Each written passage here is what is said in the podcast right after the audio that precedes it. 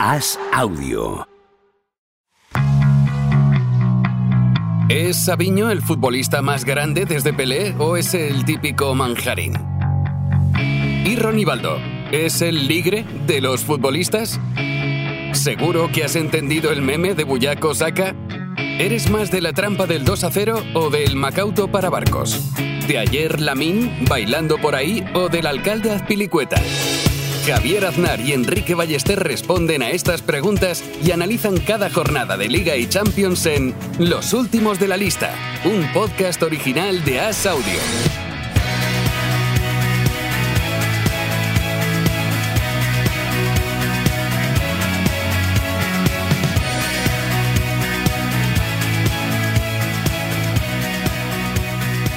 ¿Cómo estás, Enrique Ballester? ¿Qué tal, Javier? Pues estamos de, celebraciones realmente. Acabo de leer que el, fútbol ha cumplido estos días 160 años. 160 años, así que eh, le debemos no solo el fútbol, sino que estemos hablando tú y yo ahora a Ebenezer Cobb Morley, que fue el impulsor de la reunión que alumbró el primer reglamento en un pub de Londres. Lo estaba leyendo ahora a Javi Giraldo esto. Y mira, también queremos un poco instruir a nuestros oyentes, ¿no? Que, sean gente culta, que luego que no les engañe cualquier streamer con, cosas, ¿no? O cualquier youtuber. Así que ahí queda la cosa. El Estamos hablando de Don Fútbol, ¿no? El Don Fútbol original. sí, sí, Mr. Fútbol. Eh, eh, eh, más Mr. Fútbol allí, ¿no? En, Inglaterra. Mm. Pero Don Fútbol, Don Fútbol que, que nos vigila, que nos vigila, lo sabe todo y que actúa de vez en cuando los clásicos, Javier, ¿eh? porque yo vi mucha gente del Barça un poco eh, al descanso tuiteando, ¿no? Este Bellingham eh, le, marca al, al, Alavés, ¿no? Pero luego no sé qué, no sé cuántos. Y Don Fútbol ahí tomando nota. Sí. Impresionante clásico, no de quizá vistoso, pero sí de ese, lo que tú dices, ese impacto de Bellingham que es que sinceramente me cuesta recordar un estreno futbolístico semejante, de alguien tan inspirado, eh, con esas apariciones, con esa eh, capacidad para decidir partidos eh, y además da esa impresión de que lo hace hasta sin esforzarse demasiado. Sí, sí, es un tipo lo hemos hablado aquí estas semanas, ¿no? que a mí me tiene confundido y que entiendo a aquellos que están jugando contra él, ¿no? o que su equipo está jugando contra Bellingham y dicen, pues este chico tampoco es para tanto, ¿no? O sea, no es para tanto hasta que lo es, ¿no? O sea, tiene esa capacidad de, hacer jugadas eh, de otro partido, ¿no? Acciones que no, se corresponden con lo que está haciendo hasta ese momento, ¿no? Y, vamos, eso tiene un valor superlativo y pues lo hizo, como tú dices, ¿no? Para decidir un clásico que vamos a informar un poco ¿no? a los oyentes despistados, que se adelantó el Barça con un gol de Gundogan y en el segundo tiempo, pues un golazo de Bellingham primero y después en el descuento, el, segundo, pues a los tres puntos al Madrid, que es colíder con el Girona. A tres puntos está el Atlético de Madrid, que tiene un partido menos, que también igualaría con esos dos en caso de ganarlo contra el Sevilla. Y el Barça, pues se queda ya a, cuatro puntos, un pelín descolgado, pero queda mucha liga. Mm. Y eh, yo me alegro como madridista porque habría sido muy duro para mí eh, cambio de hora, que anochezca antes mm. y perder el clásico no, toda la vez no. Así que... Mm, pero, este cambio de hora a mí me entra mejor, porque, porque es dormir una hora más, ¿no? O, incluso si estás de fiesta... Tú eres así, de, así de cortoplacista, ¿no? Te dan una hora más y vendes tu alma al diablo durante tres meses de vivir en las penumbras. vale, vale. Eh, me da igual. Eh, porque incluso si estás de fiesta y cambia de hora, esta también es, es mejor, ¿no? Porque estás de fiesta y a las 3 de repente son las 2 y dices, va, todavía queda. Ya es una hora que algunos sitios empiezan a cerrar, ¿no? Pues como te da una bola extra. Y, soy tan cortoplacista que tanto en el cambio de hora y la luz como en la resaca del día siguiente, eso te perjudica, ¿no? Pero, pero mira, no, no veo más allá, mm. Javier, no veo más allá. Mm. ¿Y el partido a ti qué te pareció, Enrique? A mí el Madrid, sinceramente, me dejó muy frío al principio, o, más que al principio, la primera hora de partido. Eh, creo que el Barça estuvo mucho mejor en el comienzo mucho entendió lo que el partido pedía o necesitaba. eh, más actitud, más que es un tópico, eh, sinceramente, lo de la actitud, de aquí lo hemos hablado muchas veces, pero es verdad que tenían más determinación o más eh, de coger el partido por las solapas. Y el Madrid se dejaba un poco bastante llevar, que es algo que hemos visto últimamente de este Madrid Ancelotti, que parece que a veces tiene esa capacidad eh, reactiva, ¿no? Eh, y poco a poco, con los cambios del Madrid y con los cambios del Barça, que fueron en direcciones opuestas, el Madrid se entonó aparte del zapatazo evidente de Bellingham, que te cambia la dinámica y te cambia el ánimo y te cambia todo, pero el comienzo me dejó muy frío el Madrid. Sí, ya en la previa, ya, ya en los días previos, eh, vi por una parte que el Barça estaba muy, como muy, muy metido ¿no? en, en la faena.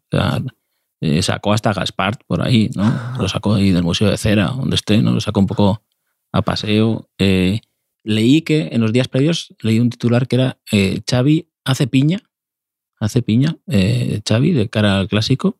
Y mu- muy bien, la piña, pues un alimento muy sano, ¿no? Eh, Muy bien, Xavi, ahí, potasio, buenísimo para el sistema nervioso, eh, es desintoxicante también, depuradora. Ahí tuvo ya poco de ventaja eh, el Barça con Xavi haciendo, haciendo piña.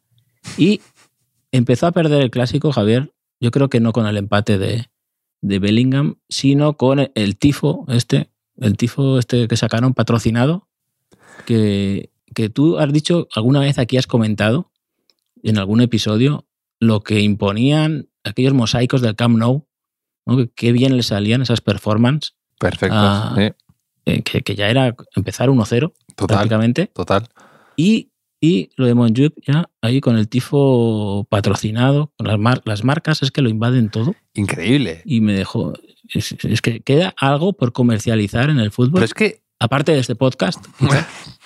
pero sen- sentí que la gente no le daba nada de importancia. A mí me llamó muchísimo la atención. No sé, quizás soy yo.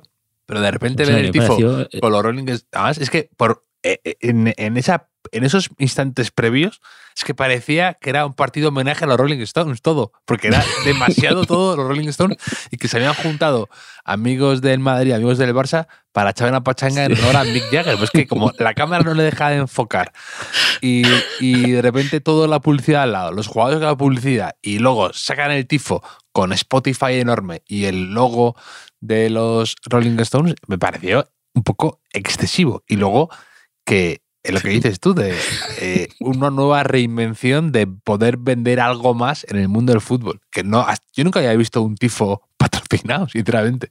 No, no, eh, pero mo- molaría que en realidad fuera el, el feo de los hermanos Calatrava, ¿no?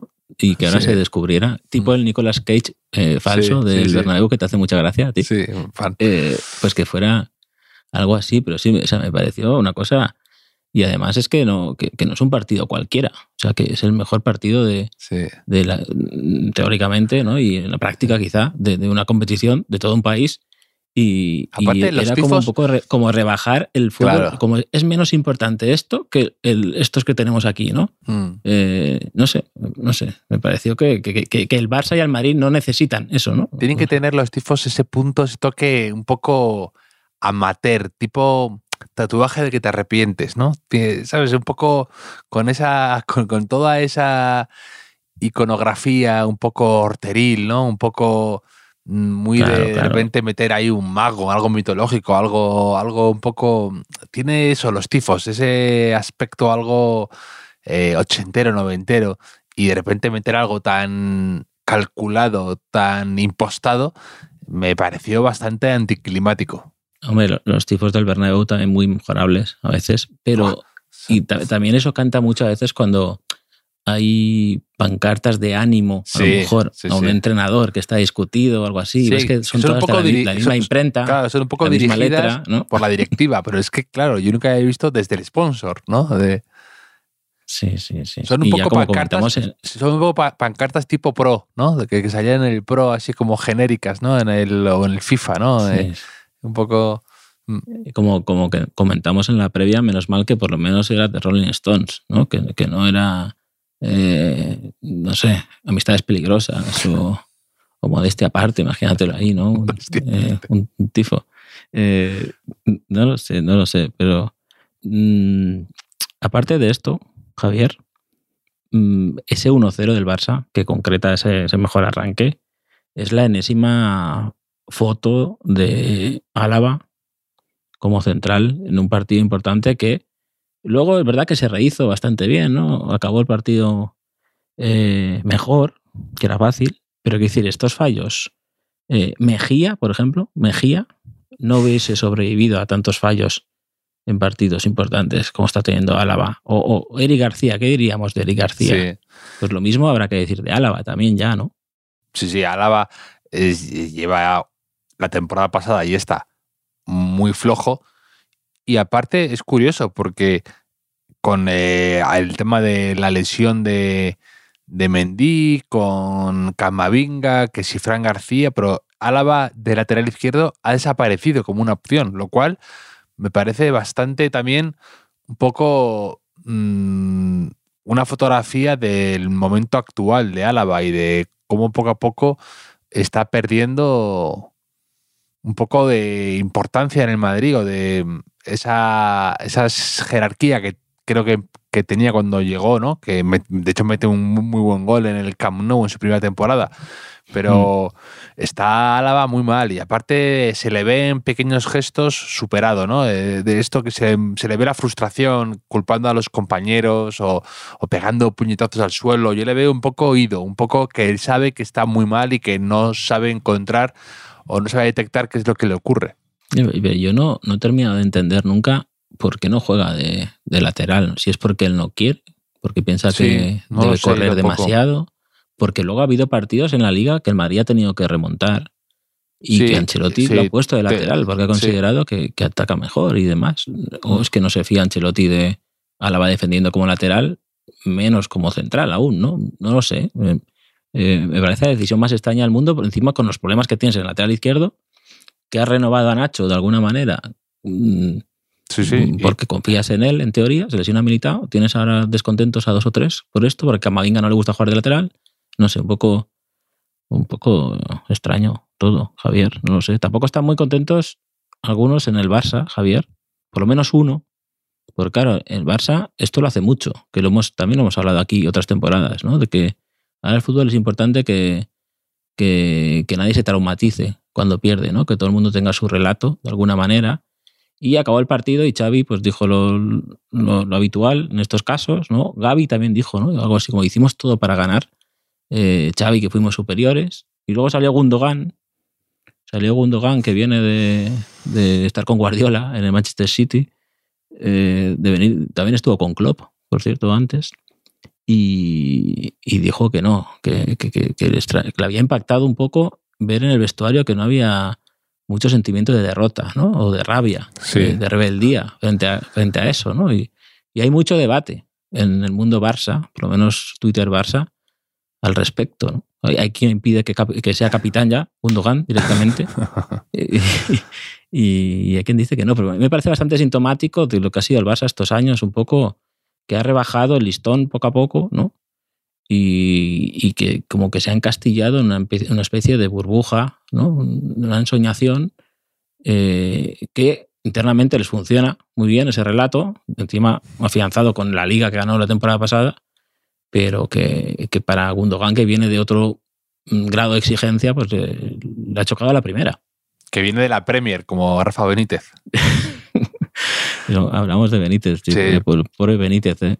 Pero, luego, lo haremos. Pero, pero sí, la, eh, tremenda rajada de Gundogan. No, no, por, no porque parezca que diga algo muy chocante, sino por la claridad y la, la contundencia de las palabras al acabar el partido. Además, eh, las dijo en inglés como muy...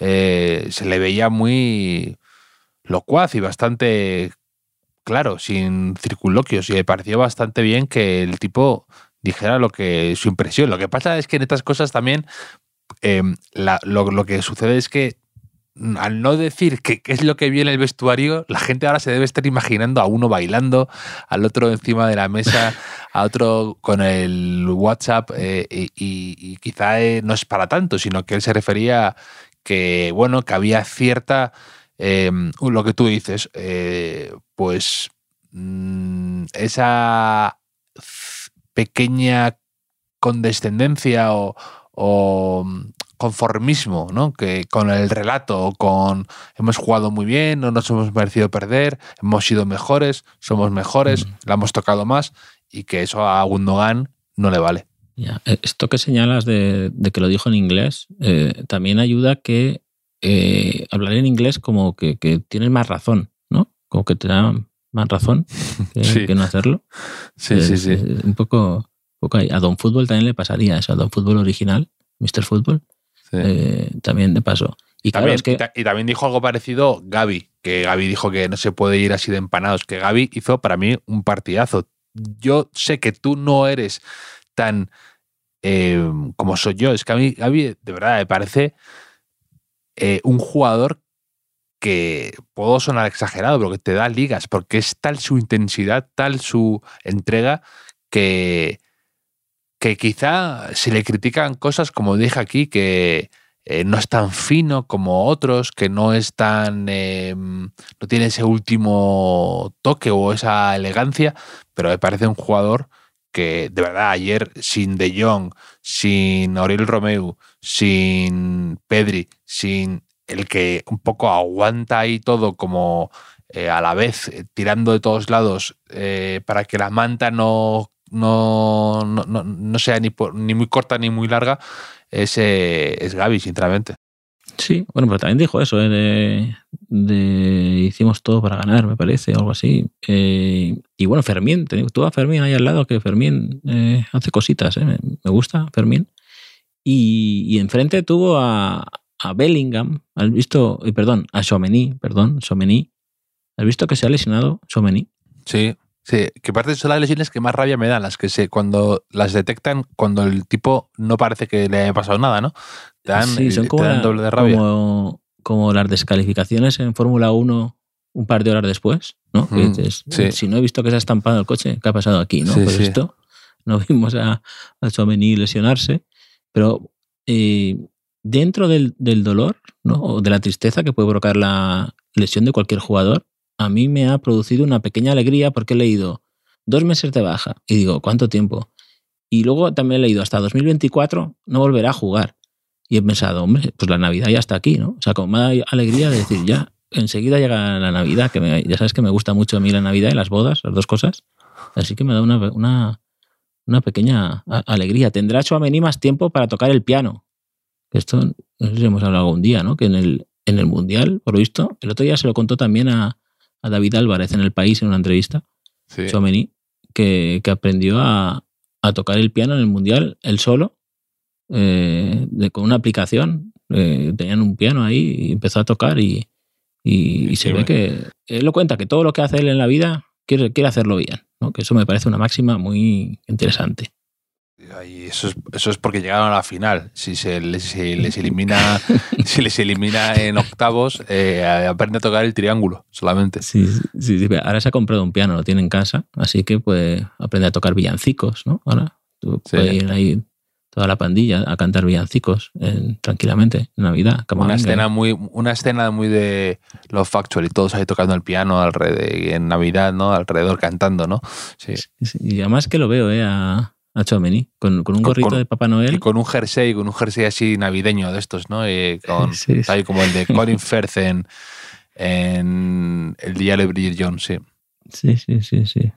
El que está regular tirando a mal es Rodrigo, que sorprende porque eh, empieza a padecer lo que yo denomino el síndrome de Higuaín, solo que a la inversa. Higuaín, que era un jugador que yo defendía mucho, tenía mucha facilidad para marcar gol en liga, eh, tenía cifras muy buenas, registros de hasta 28, casi 30 goles por temporada, pero luego en Champions era incapaz de marcar gol y se le hizo bola, se le hizo bola y solo en siete temporadas metió 8 en Champions únicamente y mm. solo de ellos dos en cruce de Champions. son unas cifras para un delantero del Madrid paupérrimas en Europa. Pues si a Rodrigo empieza a verle lo contrario, que entre semana en Copa Europa es mágico y luego el fin de semana intrascendente. Sí, sí, un bajón un poco extraño, ¿no? Además, eh, eh, esta temporada que parecía que, ya convence más fuera definitivamente, pues... Eh, y sin Asensio. Es verdad que, es verdad que quizá le perjudique bastante, ¿no? Esta manera de jugar. Lo hemos dicho muchas veces, que Rodrigo en el clásico 4-4-2 de los 90, jugando por detrás de un delantero, sería su posición ideal, seguramente pero es que eso ya no existe, ¿no? Y ahora está mm. teniendo que jugar. Él también ha dicho públicamente que no le gusta jugar ahí. Y encima está. Creo que, era el futbolista que más tira a puerta de la liga y solo iba un gol. Parece que marcó en la primera jornada, el otro día marcó en Champions.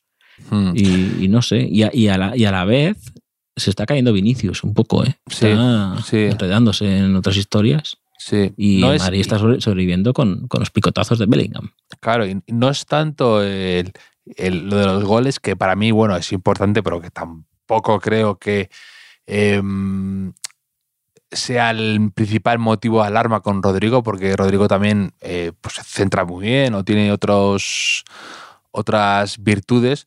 Es la un poco sensación incluso de bajón hasta físico, que veo que no tiene esa, esa frescura o esa ese cambio de ritmo y de conducción que tenía antes. Y yo creo que, aparte de lo de Benzema, no lo ha sentado del todo bien lo de Asensio, que él, eh, antes tenía que competir por el puesto, ahora es como más indiscutible. Yo no sé si la presión o el, el, tener que jugar de manera tan continuada no le está viniendo bien. Y eso, unido a que Ancelotti odia Abraham por algún motivo que desconozco, que es una de las cosas más llamativas que he visto en los últimos tiempos. Ancelotti yo le considero a alguien eh, razonable con, la, con, lo de los minutos en cuanto a que tendrá, tiene sus preferencias, tiene sus manías como todos o sus gustos, pero que creo que siempre ha sido más o menos eh, entendible eh, su reparto. Pero con mm. Brahim eh, me parece uno de los casos para mí más flagrantes de eh, la relación rendimiento ofrecido versus minutos disputados. No sé, yo creo que tiene además muy buena actitud, que da algo diferente al Madrid, que y parece como la última opción que contempla Ancelotti. Sí, pero siempre que ha salido ha hecho, ha hecho cositas. Y igual, igual lo confunde y piensa que, que es la misma persona que Fran García sí. algo así, ¿no? Pues como le pasaba a Rudy el año pasado con Nacho y con Carvajal. Eh, tenemos que hablar, tenemos que hablar alguna vez de esos futbolistas que como aficionado te confundes en el campo, ¿no? Que son de cierta, coincide a veces cierta estatura, cierta complexión física y cierto peinado. Y a mí también pasaba hace un par de años con Lucas Vázquez y Asart, que de repente mm, a veces me, me liaba. Sí, sí, me eh, liaba. Eso quizá fue una pista, ¿no? De lo que podía pasar después con, con Hazard. a mí con Lucas Vázquez y Callejón también pasó un tiempo, como que además los dos fueron al español, y, un poco ahí, eh, mismo perfil. Y Brian Ruiz y Samaras, eso he dicho muchas veces. Sí que, sí que pasan esas, pasan esas cosas, pero hombre, lo de Hazard, se ha retirado Hazard, ¿eh? no, dijimos, no dijimos nada oficialmente. Sí, sí, sí. Ahí está. Ahí está. bueno, ¿Es posible que no jugara nunca un clásico? en Liga, Hazard? No jugó nunca un clásico, es tremendo. Es tremendo ese dato. sí, sí, tremendo. Ya ha hecho, en dos meses Bellingham ya ha superado todos los registros de Hazard en cualquier, en cualquier ámbito estadístico, mm. probablemente. Mm. Pero bueno, tú este clásico, este 1-2 del, del, Madrid, eh, en tus recuerdos de clásicos a domicilio, ¿en qué, ¿en qué escalón lo pones? O sea, tienes muchos. ¿Cuál es tu favorito, quizá, eh, fue de estos, de estos últimos 20 años o 30 años. De clásicos, de, yo creo que en el Camp Nou, además eh, a domicilio, sí. te diría que mm, te diría que el favorito es el 0-2 de semifinales de Champions de la temporada de la novena, que eh, mm. gana 0-2 el Madrid en el Camp Nou con goles de Zidane y de McManaman y deja encarrilada la eliminatoria que además luego, pues eso, se acaba culminando con la, con la novena, con el gol de Zidane. Entonces, eh, todo eso hace que fuera un partido y un recuerdo muy bonito, más como que lo viví con muchísima tensión. Y ese Madrid era muy divertido de ver con Solari, con eh, Guti con el pelo corto, me acuerdo, de McManaman ese gol que marca de vaselina. Tengo un buen recuerdo, la verdad. Ese, ese, ese manotazo de Bonano. Sí, ¿no? Un poco que parece la- que, la parece que siempre parece que siempre está a punto de sacar, la verdad, cuando lo veo repetido ese Sí, gol. sí. Que, que- que yo ahí como, como buen raulista siempre defendía, ¿no? Que el pase, pase, de ese gol lo da Raúl y la segunda es una jugada que él pelea, que gana y luego no sé Mm. si da el pase o en la siguiente jugada da el penúltimo pase y es el 0-2 de McManaman y luego marca en la vuelta el, el 1-1. Mm. Uno de los pocos goles de Raúl chutando desde fuera del área fuerte. Muy ¿no? Bellingham. Que quizá, sí, muy Bellingham. Y, y luego marca Luis Enrique también Sí. en la vuelta. Esto ya, ya son recuerdos de abuelo, porque todos estamos nombrando a todos que son entrenadores Sí. desde hace tiempo, además. Pero sí, a- eh, le preguntaron a, a Bellingham y creo que a Suamení también. Y los dos dijeron el de Cristiano eh, eh, pidiendo calma en el, en el Camp Nou. El que 1-2, también ¿no? inmortalizó Carolina Durante en una canción, ¿no? Como Cristiano. Sí. Eh, sí, pero yo recuerdo el gesto, pero no recordaba exactamente eh, qué partido fue o en qué, qué situación Ese, fue. sí, ese gol fue que más o menos deja sentenciada la liga ahí el Madrid y que acaba de marcar gol Alexis, creo, y hace un pase increíble Ozil al hueco y Cristiano Ah. mete ese gol. Sí, sí, el pase de Ozil me acuerdo desde la derecha, ¿no? Muy mío, la verdad, muy mío. Muy. Y, y sí, pero, pero, pero bueno. Mm, ¿Me quieres contar algo más del, del clásico? Nah, o- solo, o solo, solo elogiar a la, mm, la irrupción de Camavinga, que ya sabes que no puedo desaprovechar una oportunidad para reivindicar a Eduardo, que es una debilidad personal. Cómo cambia el partido, además, me encanta el detalle de salir al campo perdiendo en, en un clásico y el primer balón Mm. que toca hace una ruleta. Y a mí esos gestos me parecen de gran jugador. No tanto por, por el gesto técnico, que lo es, sino que lo que transmite al a- inmediatamente al resto del equipo es una tranquilidad, un... Bueno, ba- dadme aquí los balones que yo sé hacer cosas y no tengo ahora... No estoy... eh, ni salgo frío, ni entro con miedo, ni entro atenazado. Eh, vamos a hacer cosas. Y eh, lo demostró en el partido, que esa especie de lateral poco ortodoxo que practica, que se recorre todo el campo, empieza a entrar, a regatear, a encarar, a recuperar de aquella manera, pierde algún balón, o sea, pierde alguna espalda y demás eh, peligrosa, pero es como jugar sin red, ¿no? Ya hizo el año pasado en el 0-4 de la Copa del Rey, hizo un partidazo como lateral izquierdo y hoy también, o ayer también. Eh, estoy comprobando en este episodio que ya nos hemos rendido a lo de llamar clásico al clásico. ¿No? Sí, poco- yo también, yo, yo ya no puedo más, ya no... no- sí. Eh, eh, Es una- el típico asunto que, que primero, primero no y luego nos rendimos, ¿no? Y acabamos diciendo clásico. O sea, el cambio que decimos que jamás acataremos y que terminamos Mm. acatando. Un poco. No sé Sí. si se me ocurre alguno ahora en, en nuestra vida que hayamos hecho Sí. así. Lu- Luego, Eh, ta- ta- también es verdad que, que- que lo, ahora te, lo, te lo iba a comentar ahora, que con estos partidos, estos clásicos que suceden en un tercer campo, al final parece como si luego no hubieran ocurrido, ¿no? También hubo, ¿te acuerdas? Cuando el Madrid estaba con el Bernabéu en obras hace un par de años, que hubo un partido en Valdebebas con eso, como medio Mm. con, con- a puerta cerrada casi y demás, con el Barça de Kuman, Sí, que mete- COVID, mete- además, ¿no?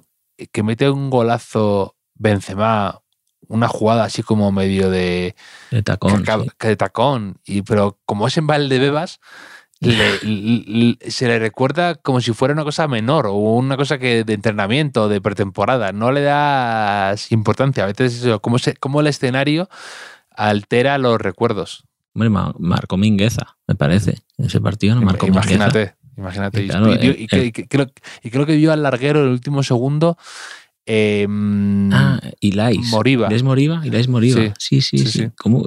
Imagínate, igual empata ahí eh, y gana la liga. Eh, pero ya no sé si fue con Kuman o con Setién, no sí que fue con Kuman, me parece, ¿no? Eh, Sí. Ya, ya no recuerdo. Pero, y claro, es que Benzema hemos hablado de ese 0-4 que marca tres goles el año pasado en el Camp Nou, ¿no? Sí, sí, En un hat-trick, sí, sí. Pero Sí, es que me que parece para- que estamos hablando de- claro. de cosas como de hace 15 años, ¿no? En- Sí, sí, en mi de- de hecho, De hecho, leí eh, el otro día a David Álvarez, que antes le has mencionado, del país, que, eh, que justo decía, hace un año fue la entrega de, de Benzema el Balón de Oro. Y que me, me explotó la cabeza. Y diciendo, pero ¿cómo que fue hace? Parece que fue hace 17. Y, Sí, y miren, mañana otra vez vuelven a dar el Balón de Oro. Y hace un año se cumplían 159 años de, de que don Mr. Fútbol creo hizo dijo que se reunieran para, para separarse del rugby, ¿no? Alguien dijo, pues Sí. podemos jugar al pie con esto. Pues, pues sí. Pues nada, el clásico, ¿eh? El clásico ahí queda. Sí, luego tengo otro apunte interesante que quizá no es del clásico ya, ¿eh? O sí, un poco del clásico, pero extensible a otros equipos, a otros partidos. Mm. Que me, me ha parecido muy llamativo la cantidad de partidos que se han resuelto esta jornada en el descuento. Betis Osasuna, gol de Isco en el descuento. Real Madrid Barça, ya sabemos, lo de Bellingham. Athletic de Bilbao Valencia, gol de Berenguer en el 99 casi. Ujú. Celta Girona, gol de polémico del Girona en el descuento. Y. Real Sociedad Rayo, Bebé, marca un gol también en el 91 por ahí. ¿Qué, qué está pasando, Enrique? El descuento. Sí, sí, sí. In- Incluso no ha valido para nada, pero el Alavés también ha marcado en el, en, Sí, también. en el, en el descuento. Eh, bueno, pasa primero que son descuentos muy largos últimamente, ¿no? Mm. Y, y, y luego, pues no lo sé. Que está la gente, está la gente más cansada. Puede haber un. O sea, que más allá de esto de mm, la zona cesarín y todo esto, que hay un componente, ¿verdad? psicológico. Pero es verdad que al ser, los, al ser tan largos, porque es que son. los van extendiendo y. Y, y yo creo que los, los jugadores eh, se le bajan los plomos, ¿eh? O sea, mm, que están tan superados con que con la idea de que haya ocho minutos de descuento que petan. Y que más, como no sabes lo que lleva, cuánto, o sea, es como un poco chapucero, ocho minutos, pero no, no, no, te, no te enteras del tiempo que ha pasado, de lo que queda, sí. del descuento del descuento. Entonces yo creo que, que, el- que- que se bloquean. un minuto, o sea, como que 15 segundos de descuento para ellos es como una eternidad. Sí, es como una semana de playoff Sí, para el hincha sí, sí, o una semana de previa de una final de Champions, ¿no? Que te quita una semana de vida, realmente. Pues esto es- y también ocurre, yo creo que están tan acostumbrados a jugar de una determinada manera a partir del minuto 80 y muchos, 90, cuando había 2, 3 minutos, 4 de descuento, que ahora que hay 7, 8, siguen jugando igual, Mm. ¿no? Y a lo mejor pues se quitan Sí. la pelota de encima cuando no deben.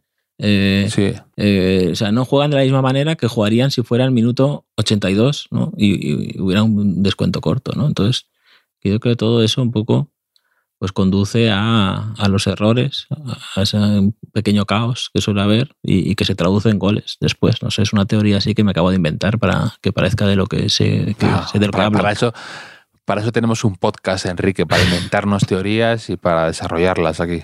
Sí, sí, sí, por supuesto. ¿Sabes qué?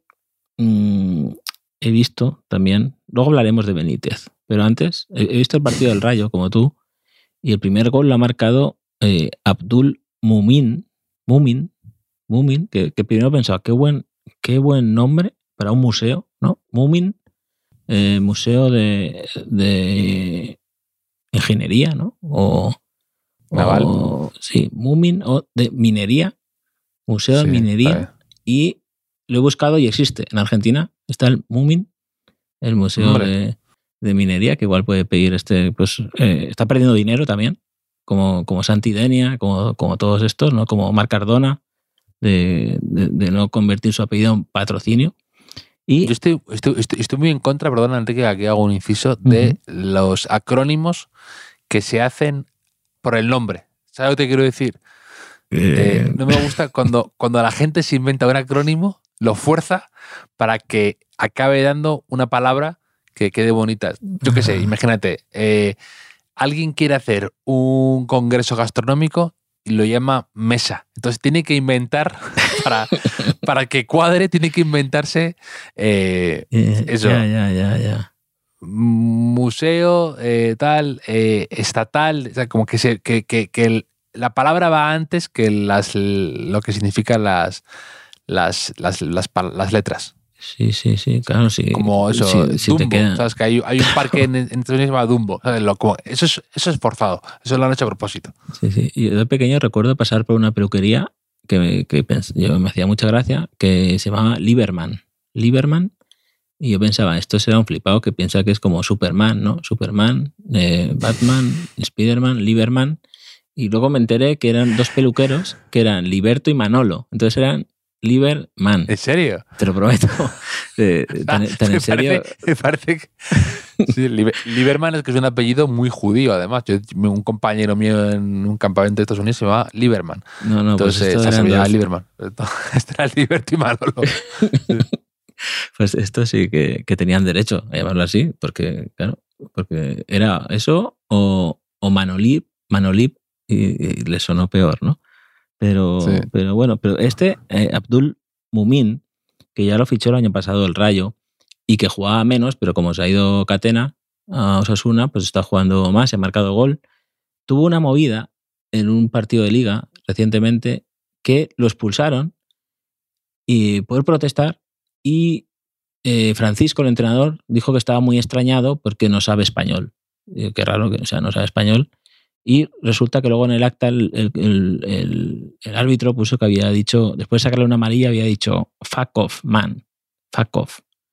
Eh, eh, Mm. Entonces lo expulsó. ¿no? Y esto me ha recordado a una mítica que tú, no sé si te acuerdas, de Messi, creo que es Mateu Laoz, precisamente, tu amigo Mateu Laoz, que expulsa a Dembélé por protestar y Me- Messi le dice, es que no sabe hablar, no sabe hablar. Que, que quería decir que no sabía español, pero a mí me hizo mucha gracia porque me imaginaba a Dembélé que no, que, que no sabía hablar. ¿no? Que, y a su vez me recordó otra expulsión, que esta se habla mucho, eh, hay cierta controversia, que un- una eliminatoria de UEFA que juega el Madrid en los años 80 contra un equipo croata y eh, el árbitro expulsa a un jugador croata que era sordomudo por protestar. Eh, eh, hay quien dice que, que era porque estaba perdiendo tiempo, pero he encontrado una entrevista que diario As le hizo hace años, eh, hace igual 10 años, eh, ese gran periódico, eh, y él era sordomudo y dice eso un poco de que los- no lo deja muy claro, porque dice, me expulsó por, por protestar y luego también dice que por perder tiempo, ¿no? Entonces hubo cierta polémica en ¿Y, España. cómo, y, cómo, y, cómo le hicieron la entrevista? Ah. No, lo, lo explican también con, con un traductor, eh, un periodista local y Mm. un traductor de signos y no sé qué. Eh, le hacen la entrevista, porque Diario As, pues eh, no será por, será por medios. Y así que, que casi, casi. ¿eh? Lo, ya, ya, que, que, que historia tan loca, sí, sí. Eso, eso, el relato del madridismo que te ha llegado a ti no, no te ha explicado eso, ¿no? Que, este dice que fue un atraco, que expulsaron a tres o así de, de los croatas. El madridismo sociológico empezó, empezó ahí. Sí, sí, sí. Pues Mumin, Mumin, también te diré, soy, soy la persona que más sé de, de Abdul Mumin ahora mismo en, en España. Eh, como futbolista surgió en una academia que hay en, en Ghana, que se llama Right to Dream, que han salido varios jugadores, y que tiene un convenio con un club danés. Eh, Esto es lo más gracioso del asunto, ¿no? Entonces, antes de, de ir al Rayo, estuvo jugando ahí en Dinamarca, luego estuvo en la Liga Portuguesa y ha llegado ahí, ¿no? Pero que es curioso que eh, es el North Jylland de Dinamarca, que se ve que tiene, de vez en cuando van jugadores de ganeses ahí, que dices, "Está, no hay un sitio más cerca, ¿no? Que hacer un convenio para que lleguen a ser profesionales. Pues eh, se ve que no. También está, creo que está Kudus, el que está en el, estuvo en el Ajax y era, está por ahí. En el West Ham me parece que está. No sé está en Inglaterra. Ah, Eh, sí, están saliendo jugadores de ahí. ¿Qué, qué te parece? Increíbles datos que estoy dando aquí. ¿eh? eh, aprendo mucho contigo, Enrique, pero además, pero me, me hace gracia que tú le, que como tú tu mentalidad de, de vago, ¿eh? Right to dream, pero cerca, ¿no? En plan, derecho a soñar, pero tampoco, tampoco muy lejos, que no. Hombre, no. Dinamarca está, Dinamarca está muy arriba, ¿no? Hombre, es que además, si, eres es- de Ghana, si eres, ganés, te conviene eh, soñar un poco más cerca de Dinamarca, ¿no? Te quedas a mitad camino en la liga española, en la liga inglesa, ¿no? En la francesa. ¿no? Mm. Te, te conviene en este, en este, en este caso, ¿no? Lo de, lo de Moomin, pero, pero bueno. Mm, pobre Benítez, Javier. Rafa Benítez, Buah. que ya has dicho antes, ¿no? Que el Girona ganó con un gol polémico. De hecho, fue polémica la, la- que anularon un gol antes al, Sí. al Celta, casi al final, cuando iba 0-0 el partido. Ridículo. Es increíble, pero es que, es que ese gol yo no, no, no, no entiendo. Puede, puede que el árbitro, bueno, ve que el, que, el, que el portero se cae, pite la falta, pero con el VAR no, no, no, no puedo entender. Y como tampoco lo explican, ¿no? No saben explicarlo los árbitros, ni del VAR ni los del terreno de juego, pues salimos a... eh, no hay una jornada sin su error monumental que nadie se explica. Sí, además da muy mala imagen. Es como un poco pues lo que el otro día que hubo en la Premier, pero que al final sacaron las grabaciones del gol erróneo entre el Tottenham y el Liverpool, ¿no? Creo que era. Mm. Eh, bueno, eh, a mí me parece que con, un, con el VAR y con todo esto que no haya una explicación coherente o que eh, todo el mundo lo esté viendo y, y se pite eso, me parece que, que da una imagen muy pobre. Pues sí, pues sí, veremos Benítez que no, creo que, que no salía a decir, no salía a decir, eh, vengo de una liga donde esto nos falta al portero, pero lo podría haber dicho, y lo debería haber dicho, quizá, añorando Sí. la, la Premier. Sí que com- se comparó durante la semana, me parece, ¿no? Con el número de tiros a puerta con el Manchester City y demás, dejando claro que maneja todavía las estadísticas de la Premier, y, y por si acaso, ¿no? Y, y de la liga. Pero vamos a decir algo bueno de los árbitros también hoy, Javier, que, no digan que solo hablamos de ellos cuando se equivocan. Hoy, en, segunda división, eh, en el Mirandés Cartagena, eh, el árbitro Ice Rage ha usado el spray, o sea, eh, creo que iban a hacer una revisión de bar o algo así, y iban a protestarle, iban los jugadores, y entonces ha usado el spray que se usa para marcar las- la barrera, ha hecho con una línea en el césped y ha dicho, de aquí no paséis. Dejadme ¿En en paz". serio? No lo he visto, es lo mejor de, de toda la No, no temporada. lo he visto.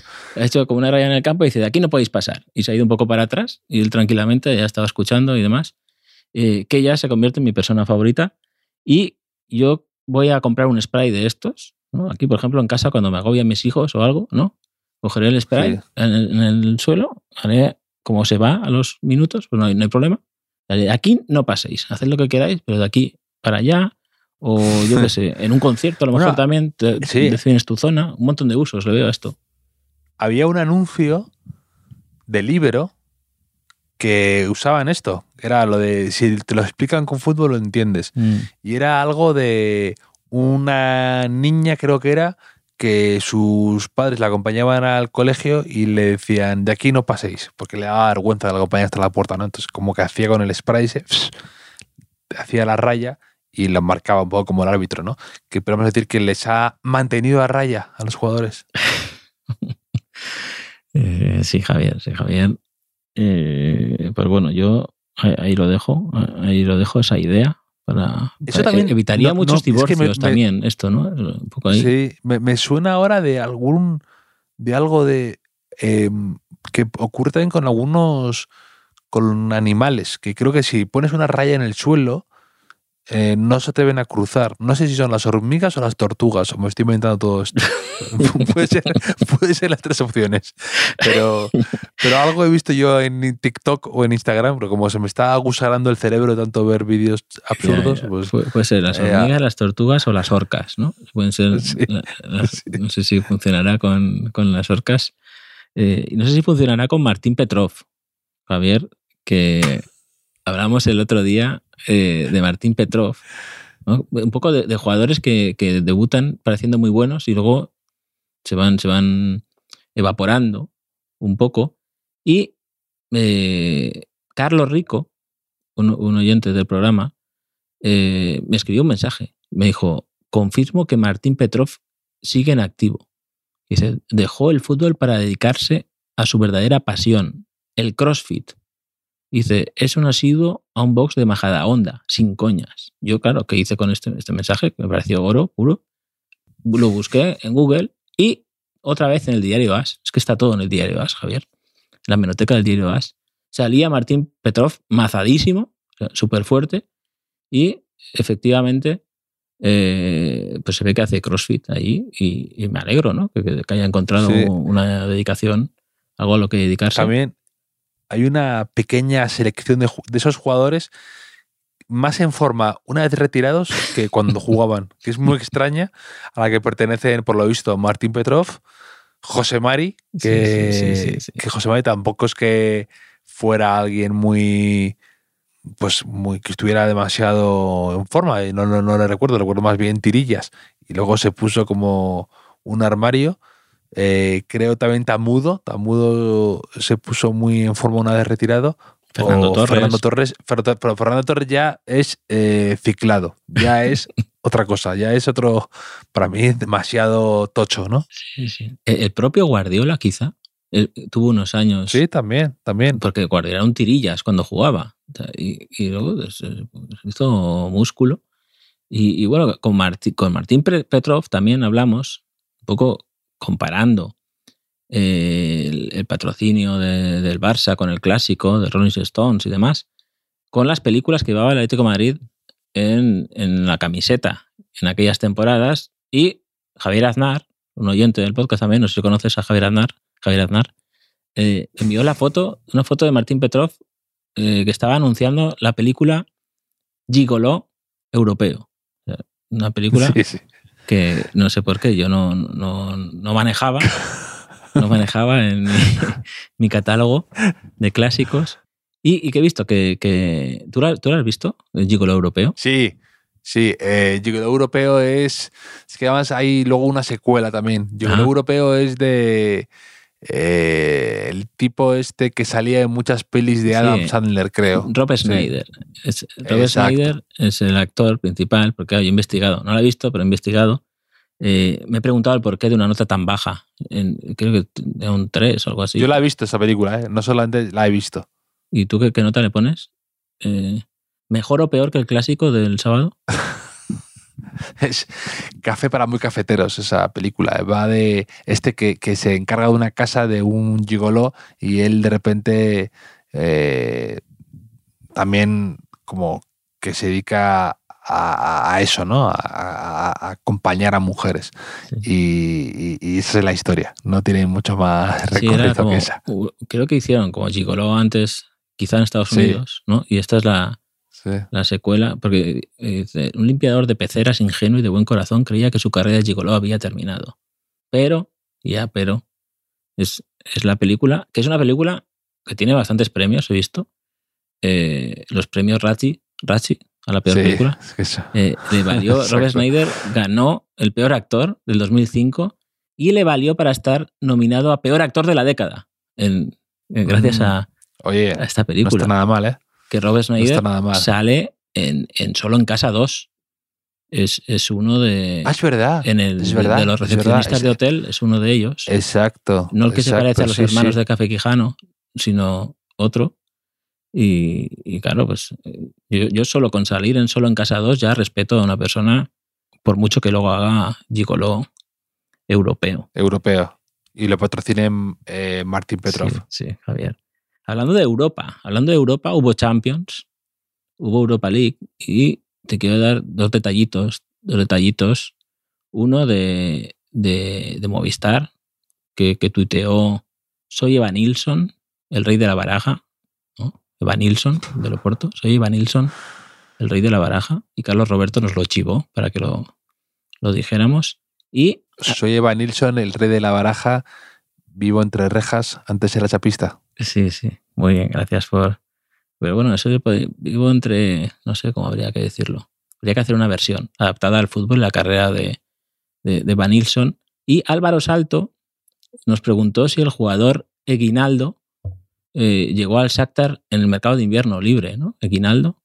Eh, estaría, me hizo gracia también, ¿no? Eguinaldo. Es, es, es, un buen nombre, ese es el resumen de, de la Champions en, en, en, los últimos. No sé, Javier, ¿tú, tú ¿qué? ¿te acuerdas de algo de la Champions? ¿Han pasado seis días, cinco días?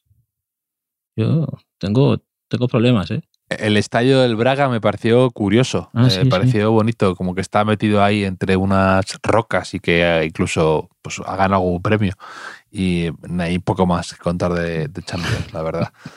Poco más, ese es mi aporte cultureta. Que, que no, que no- que no es poco. Yo, yo quería pedir perdón también, aprovechando este, este- esta oportunidad que me das, Javier, de hablar contigo, porque hablé de la mascota del Algeciras y ya lo llamé Mirandín y resulta que no se llama Mirandín, se llama Miradín.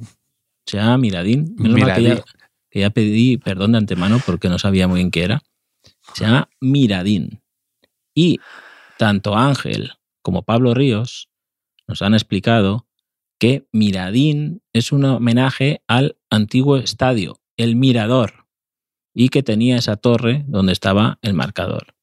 Dice, aún así, aunque nos corrige, dice, admito que es una, ma- una mascota chunga. Dice, creo que es primo de la mascota calentador de agua. ¿Recuerdas la mascota calentador de agua? Sí, sí, sí, sí, sí, sí.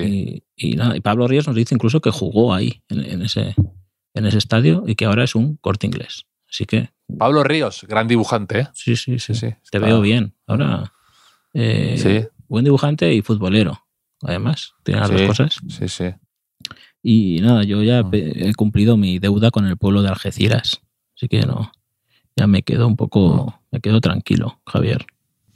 Hablando de mascotas, de. Bueno, hablando de gente que está a pie de campo, que está Eh, en los aledaños del estadio y demás, eh, he visto que Joaquín eh, se, ha, se ha hecho, se ha hecho comentarista de la liga. No sé cómo lo has encajado, Enrique. Pero Una relación de ideas, ¿eh? Me- me acabas de hacer. Eh, sí, no sé, es que no, no. eh, como estaba viendo el. Ha comentado el Atlético de Madrid, ¿verdad? Y yo estaba con- en una pantalla, tenía la Fórmula 1 con audio y la otra sin audio, estaba viendo el Atlético de Madrid. Entonces no, no he podido escuchar muy bien. No sé si tú, ¿qué te ha parecido? Si has estado. Perdónanos, eh, Mr. Polideportivo. Perdónanos, Mr. Deporte. Perdónanos a los que sí, ayer no, no el- estamos componiendo pantalla. La final de rugby vi incluso ayer. O sea, eh, ahora os puedo mirar por encima del hombro a los que solo veis fútbol, ¿no? Un poco. No, no, no puede. No, el noble es el, el noble, el rugby. Es que ya me sale sin querer. El rugby es un deporte noble, ya sabes, Enrique. Eh, además, qué lección la del tipo que recogió la, la medalla con su hijo. Y es que no. ¿Cuándo tenemos que aprender? Sí, del sí. rugby. Y el fútbol lo era hasta hace 160 años, precisamente. Sí, ¿no? sí. A, par- a partir de ahí todo se pervirtió. Pero eh, lo- no, también te iba a decir que lo de Joaquín, he visto una foto que tú me has mandado. eh, no, no entiendo y no lo comprendo. eh, me parece muy loco eso de que ahora les obliguen a llevar los colores de la liga a los comentaristas. Tienen que, tienen que ir como uniformados de rojo, color corporativo, con un polo y un jersey de, de la liga. Digo, pero- pero- Y yo me ¿qué es fijé el otro día. eh, ¿Qué es eso? los locutores que, que les enfocan en la cabina cuando cantan gol Sí, también llevan como la sudadera, ¿no? Llevan una sudadera. claro. Que digo, una sudadera, no les podían dar algo eh, Sí, sí. más elegante, ¿no? Aunque fuera, no sé, un, Cardigan. claro, ¿no? De- un cardigan de rugby, ¿no? Así. un- Sí. eh, no, no sé, sí, sí, me, me llamó la atención un poco, un poco como chabacano, ¿no? Lo- eh, pero, No, y luego, aparte, te quiero decir que tú tienes que dar una personalidad a tus comentaristas. O sea, no, o sea, no, no, no tienes que dar una personalidad, sino tienen que tener su propia personalidad. Creo que Mm. tienen que, pues oye, que Carlos Martínez vaya como a él le dé la gana, que Axel Torre vaya como le dé la gana y que además eh, un poco mm, eh, también transmiten un poco eh, con eso, ¿no? Y yo creo que que vayan todos uniformados da una sensación de, de que quieren minions, ¿no? Ahí como gente igual, cortado por un patrón y que, y que no te olvides que esto es la liga y que es- Sí, esto es, sí. somos nosotros, no sé, ¿no? sí, Creo que pierde un poco de independencia o de no sé. Ya lo mejor, sí, sobre todo gente que diga en, en la falta del Girona, ¿no? Del Girona Celta, que es una jugada muy complicada de, de arbitrar, ¿no? Eh, Mm, eso sobre todo. Pero, pero si te imaginas a, a Andrés Montes, que en paz descanse, a lo mejor, ¿no? Con obligada a llevar la sudadera y con una pajarita encima, ¿no? para, Exacto, para no exacto. perder el, el toque de clase. Pero, pero, pero sí, Javier, no sé. Hablando de gente elegante, mm, hay, hay mucho oyente que pregunta, porque hubo otro clásico esta semana, el clásico del baloncesto, y por lo visto en algún momento de la retransmisión eh, apareció Javier Aznar cerca de eh, un actor que, que, vamos, no sé si decir el, no, el Rob Snyder eh, español sería un insulto para él porque, porque aquí muchas veces hemos, hemos, dicho nuestra devoción, ¿no? Por Francis Lorenzo. Gigolo, europeo le pega más, efectivamente. si hubiesen hecho la, la, la, siguiente, ¿no? La siguiente hubiese sido Gigoló ibérico, quizá. Eh, que fue lo, primero que te escribí. Estaba en el partido y tenía a mi izquierda estaban Vinicius, Rodrigo, Chuamení y Bellingham, y un poco más allá Camavinga y, y Militao. Y, y, estaba un poco más a mi derecha Francis Lorenzo. Y mi hermano que estaba conmigo me dijo, rápido, escribe a Enrique, está Francis Lorenzo. Imagínate la imagen que proyectamos. Hombre, es que tu hermano sabe realmente lo que, lo que me hacía ilusión. A mí y a ti, yo creo también, porque los otros pues estás, más acostumbrado, ¿no? Pero eh, Francis Lorenzo, que eh, me gustaría que hablaste con él, no llegaste a hablar con él, ¿no? No, no, no, no, no me atreví, Enrique. Esas cosas solo si tú estás, si no, no. Me gustaría si un día hicieran un, un biopic de, de Mourinho ¿Tú crees que podría interpretar Francis Lorenzo? Eh, con, con un poco de canas que le, que le pinten, ¿no? O sea, que le pongan ahí un poco de canas a, Francis Lorenzo para imitar a, a Mourinho y forzando un acento portugués. Porque es que tiene todos los registros, como ya vimos en, en compañeros, por ejemplo, ¿no? O sea, podría hacer el, el Mourinho enfadado, el Mourinho motivador, también el Mourinho más cercano, ¿no? Más, familiar. Eh, escribiste este fin de semana sobre compañeros una vez más, ah, ¿no? Sí, sí. Claro, es que me da... es que ya te conté que estaba viendo con, con mi hija este verano. Eh, pero claro, mi hija se lo ha tomado muy en serio y, lo sigue viendo. Ahora llega del instituto y se pone a verlo porque le ha gustado y me he dado cuenta de que yo nunca llegué tan lejos en la serie.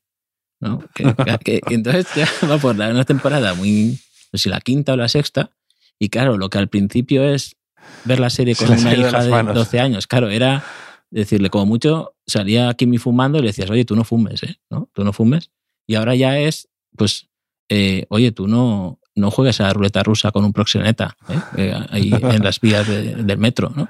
Y ese tipo de cosas, ¿no? Se, ha degenerado, va degenerando eso. Bueno, degenerando no, evolucionando. Y, y claro, llevaba unos días sin verlo con ella y ahora me he preguntado si es la mejor opción. Pero bueno, pasa. Luego tenéis, luego creo que tenéis una película de compañeros, un largometraje. Sí, ya, le he avisado que, hubo película y que luego mm, llegan otros alumnos y, Luismi se hace, se hace profesor. Exacto. Pero, que es el único. Exacto. he leído que Luismi eh, casi sale en todos los capítulos de la serie, pero que faltó a uno porque una fan le hizo un esguince. O sea, entonces. O sea, ese es, es Luismi es el Iñaki Williams de compañeros. sí, sí, es el, el Iñaki Williams, pero es que además, en, no sé, es la típica lesión, pero tuvo la lesión de Marco Asensio, un poco, ¿no? Es la lesión que puede tener Cañizares o, Marco Asensio o, algo así, ¿no? Pero sí, sí, sí. ¿Qué te parece? Oye, por cerrar, por cerrar el episodio este, y por no irnos de la tele de los 90, Hoy tenemos sección sorpresa, sorpresa, Javier.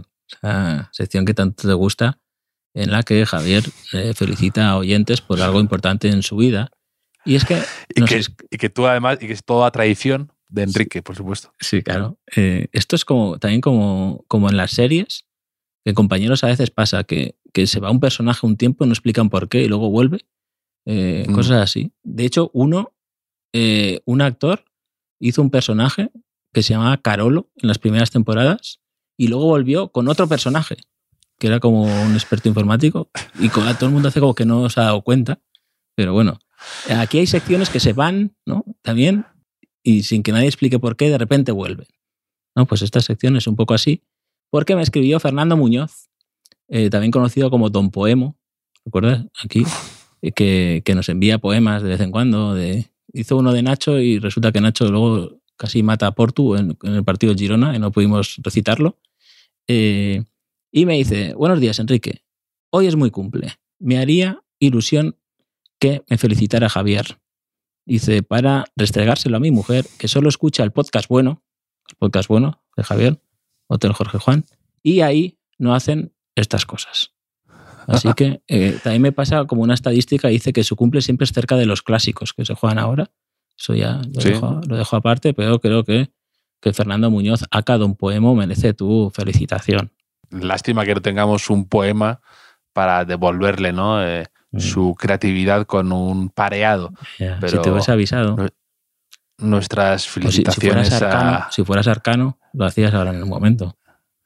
nuestras felicitaciones a Fernando Muñoz, acá Don Poemo, que cuando, cuando has empezado a decir, has empezado a decir, eh, por, no, por no abandonar las series noventeras y sobre actores que se van y demás, pensaba que ibas a ir por lo de Chandler.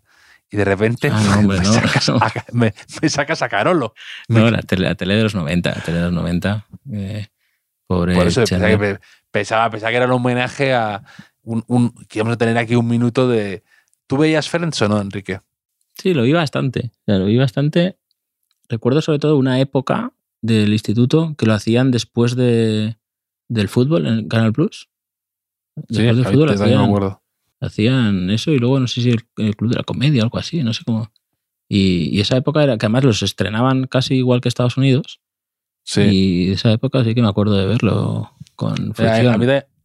eso, sí, eso, eso, eso- esas eran las últimas temporadas, pero yo empecé a ver Friends eh, al mediodía, que lo, lo- Sí, justo Lo, lo emitían después de, de Más esos programas de, sí, de más deporte, te iba a decir, de, del, de Canal Plus. A- antes de ir al colegio, eh, a lo mejor lo ponían a las 3 de la tarde y yo empezaba a las 3 y media y veía un rato y una ocurrencia, un comentario así de Chandler me daba un poco de, no sé, me animaba un poco, si el día me había ido mal o estaba triste o tenía examen, me, me sacaba un poco de alegría. Entonces me, me ha dado mucha pena hoy. Pues sí, pues sí.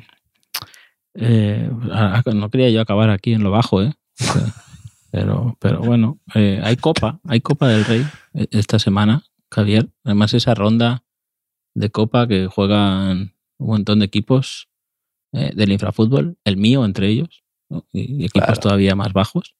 Eh, así que seguro que nos deparan buenas historias. La típica historia, ¿no? Que dicen de este equipo que lo sacan ahí en el informativo, ¿no? Que, que vienen de trabajar, que uno es electricista, que otro no sé qué es panadero del pueblo.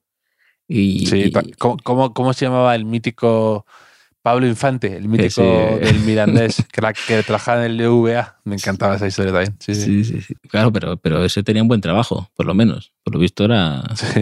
era casi directivo. Entonces, por eso no se lo dejaba. Pero aquí, aquí eso ya de- el- ni, ni Mirandés ni, ni Pablo Infante, todavía más bajo. Así que, bueno, estaremos atentos. Yo solo espero que el, que el Valencia llegue lejos para que tú en cada episodio digas que el Valencia es bronco y copero, que es una frase que, que asocio con Enrique Ballestería. Bronco y Copero y también eh, a ver qué elecciones. ¿no? Yo, yo sí veo partidos de estos. El, el día 1, por ejemplo, a las 12 del mediodía, el 1 de noviembre, hay un montón de partidos de, de estos de Copa. Si me veo todos los partidos y he visto la final del rugby, ya el superioridad moral mómetro lo voy a, Sí. lo voy a reventar. Porque entre la superioridad Bueno, moral del rugby y la de los humildes, vamos. Sí, so- solo te falta el Boxing Day, que es en un par de meses, como tú has dicho que queda poco ya por lo de Chuameni, Sí. pues ya, ya tienes todo ahí, todo el kit, todo el, el- la superioridad moral starter pack. Pues sí, lo que me faltaba. Así que ya, ya lo haremos, Javier. Ha sido un placer charlar contigo. Perfecto, Enrique. Como siempre, un placer hablar contigo y un abrazo a ti y a todos los oyentes. Un abrazo.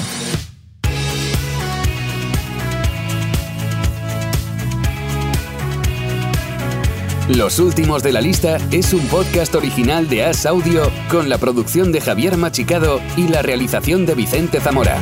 Síguenos en redes sociales, arroba As Audio. Puedes escucharnos en la sección de podcast de as.com, en la aplicación del diario As o en tu plataforma de audio preferida.